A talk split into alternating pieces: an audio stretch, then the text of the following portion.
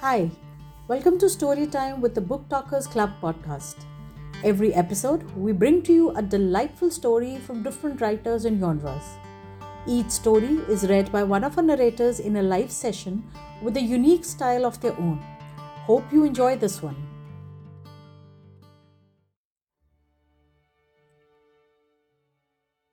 Dog Star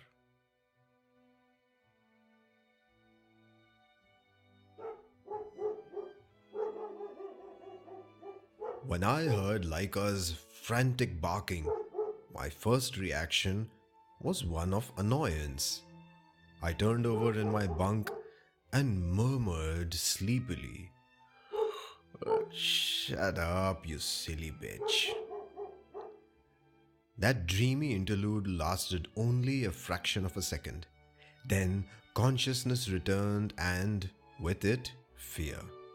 Fear of loneliness and fear of madness. For a moment, I dared not open my eyes.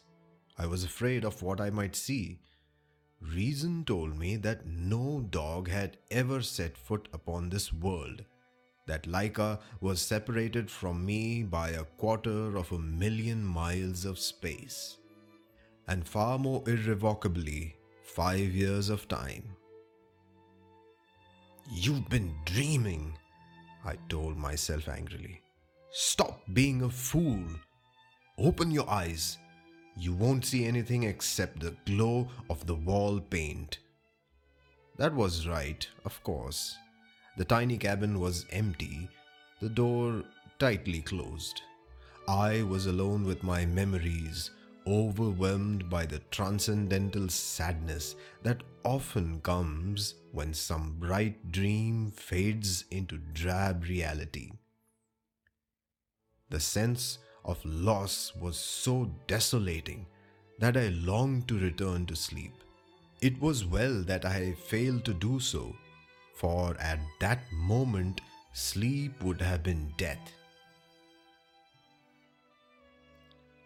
But I did not know this for another five seconds, and during that eternity I was back on earth, seeking what comfort I could from the past.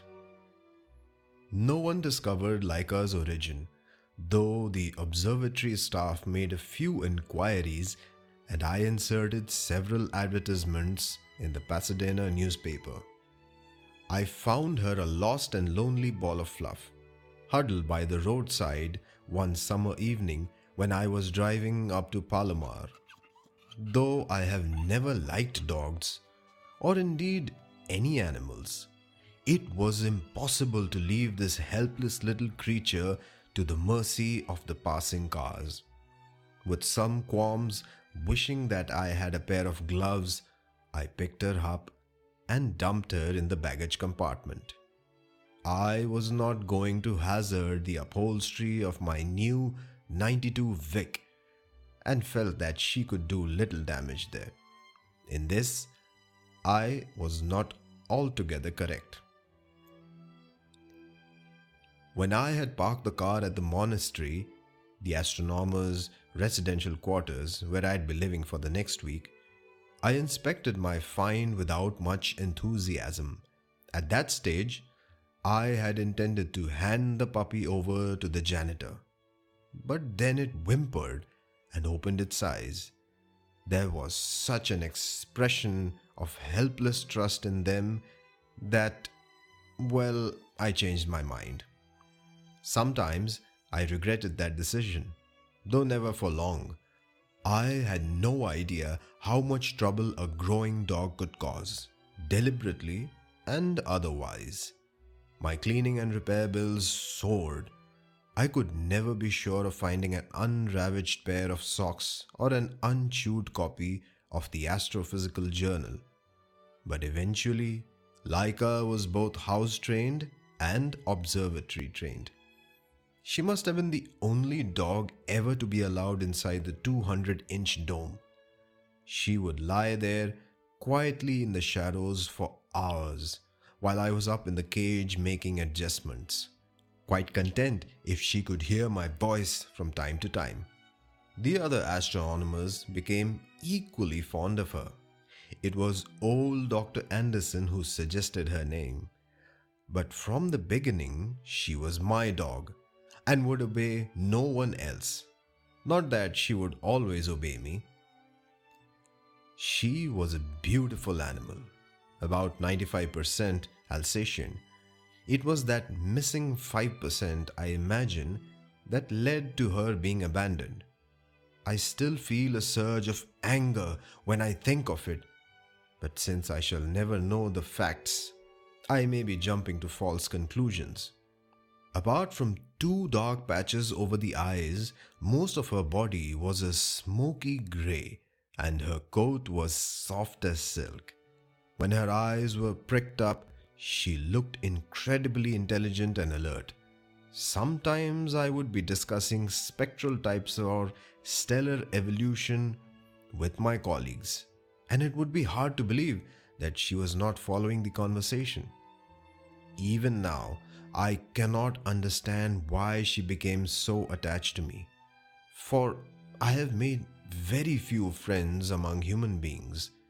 Yet, when I returned to the observatory after an absence, she would go almost frantic with delight, bouncing around on her hind legs and putting her paws on my shoulders, which she could reach quite easily, all the while uttering small squeaks of joy which seemed highly in- inappropriate from such a large dog.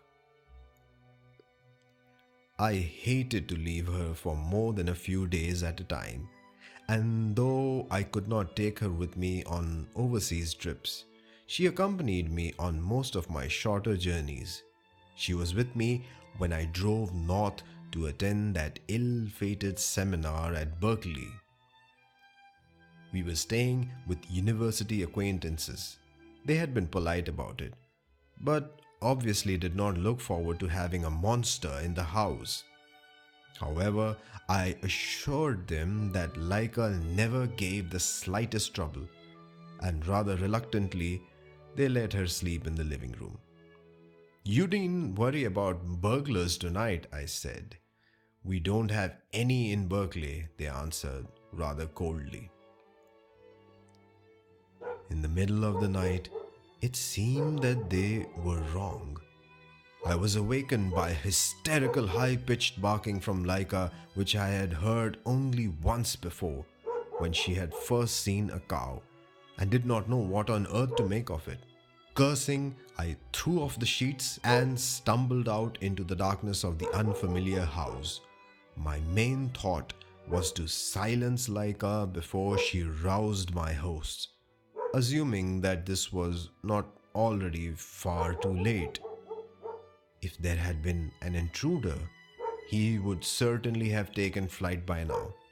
Indeed, I rather hoped that he had. For a moment, I stood beside the switch at the top of the stairs, wondering whether to throw it.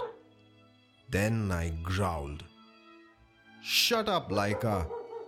And flooded the place with light. She was scratching frantically at the door, pausing from time to time to give that hysterical yelp. If you want out, I said angrily, there's no need for all that fuss. I went down, shot the bolt, and she took off into the night like a rocket. It was very calm and still, with a waning moon struggling to pierce the San Francisco fog. I stood in the luminous haze, looking out across the water to the lights of the city, waiting for Laika to come back so that I could chastise her suitably. I was still waiting when, for the second time in the 20th century, the San Andreas Fault woke from its sleep. Oddly enough, I was not frightened. At first, I can remember that two thoughts passed through my mind in the moment before I realized the danger. Surely, I told myself, the geophysicists could have given us some warning. And then I found myself thinking, with great surprise. I had no idea that earthquakes make so much noise. It was about then that I knew that this was no ordinary quake. What happened afterward, I would prefer to forget. The Red Cross did not take me away until quite late the next morning because I refused to leave Laika. As I looked at the shattered house containing the bodies of my friends, I knew that I owed my life to her. But the helicopter pilots could not be expected to understand that, and I cannot blame them for thinking that I was crazy. Like so many of the others, they had found wandering among the fires and the debris. After that, I do not suppose we were ever apart for more than a few hours. I have been told, and I can well believe it, that I became less and less interested in human company without being actively unsocial or misanthropic. Between them, the stars and Laika filled all my needs. We used to go for long walks together over the mountains. It was the happiest time I have ever known. There was only one flaw. I knew, though Laika could not, how soon it must end. We had been planning the move for more than a decade. As far back as the 1960s, it was realized that Earth was no place for an astronomical observatory.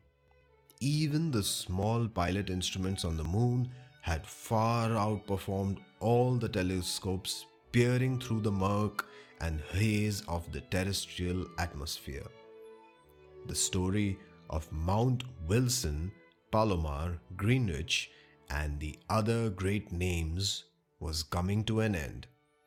They would still be used for training purposes, but the research frontier must move out into space. I had to move with it. Indeed, I had already been offered the post of Deputy Director, Far Side Observatory. In a few months, I could hope to solve problems I had been working on for years. Beyond the atmosphere, I would be like a blind man who had suddenly been given sight. It was utterly impossible of course, to take Laika with me. The only animals on the moon were those needed for experimental purposes. It might be another generation before pets were allowed. And even then, it would cost a fortune to carry them there and to keep them alive.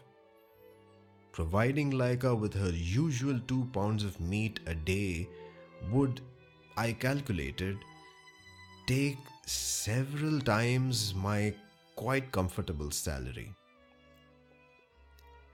The choice was simple and straightforward. I could stay on Earth and abandon my career, or I could go to the moon and abandon Laika. After all, she was only a dog. In a dozen years, she would be dead, while I should be reaching the peak of my profession. No sane man would have hesitated over the matter. Yet I did hesitate. And if by now you do not understand why, no further words of mine can help. In the end, I let matters go by default.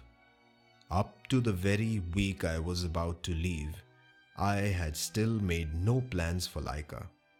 When Dr. Anderson volunteered to look after her, I accepted numbly, with scarcely a word of thanks. The old physicist and his wife had always been fond of her, and I am afraid that they considered me indifferent and heartless, when the truth was just the opposite we went for one more walk together over the hills. Then I delivered her silently to the Andersons and did not see her again. Takeoff was delayed almost 24 hours until a major flare storm had cleared the Earth's orbit.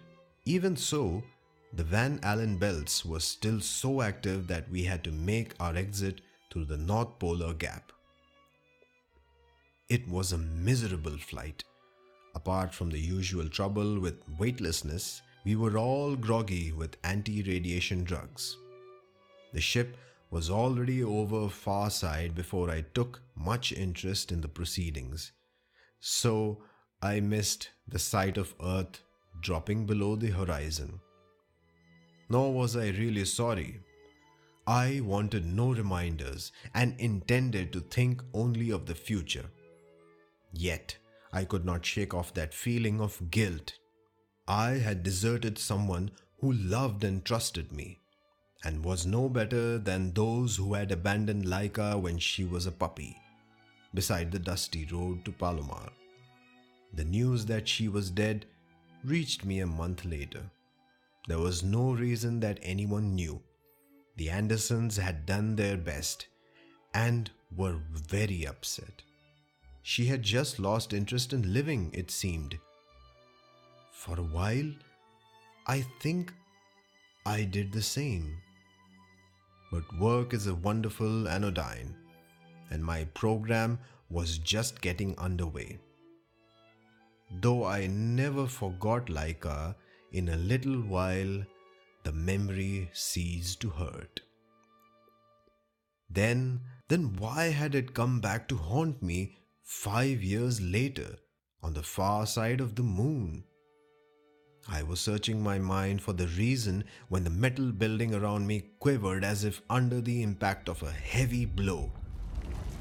I reacted without thinking and was already closing the helmet of my emergency suit when the foundations slipped and the wall tore open with a short lived scream of escaping air. Because I had automatically pressed the general alarm button, we lost only two men, despite the fact that the tremor, the worst ever recorded on far side, cracked all three of the observatory's pressure domes. It is hardly necessary for me to say that I do not believe in the supernatural. Everything that happened has a perfectly rational explanation, obvious to any man with the slightest knowledge of psychology. In the second San Francisco earthquake, Laika was not the only dog to sense approaching disaster. Many such cases were reported. And on far side, my own memories must have given me that heightened awareness when my never sleeping subconsciousness detected the first faint vibrations from within the moon. The human mind has strange and labyrinthine ways of going about its business. It knew the signal that would most swiftly rouse me to the knowledge of danger. There is nothing more to it than that. Though, in a sense, one could say that Laika awoke me on both occasions. There is no mystery about it, no miraculous warning across the gulf that neither man nor dog can ever bridge. Of that I am sure, if I am sure of anything. Yet sometimes I wake now in the silence of the moon and wish that the dream could have lasted a few seconds longer so that I could have looked just once more into those luminous brown eyes brimming with an unselfish, undemanding love I have found nowhere else on this or on any other world.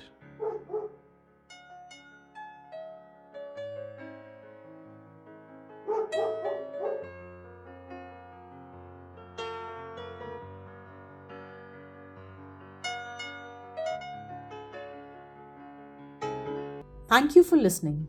You can join our live sessions on Clubhouse and connect with us on Twitter at Book Talkers Club. You can drop us a mail on booktalkersclub at gmail.com. Do like, follow, share, and subscribe to Book Talkers Club podcast. See you around soon for another episode. Have a great day.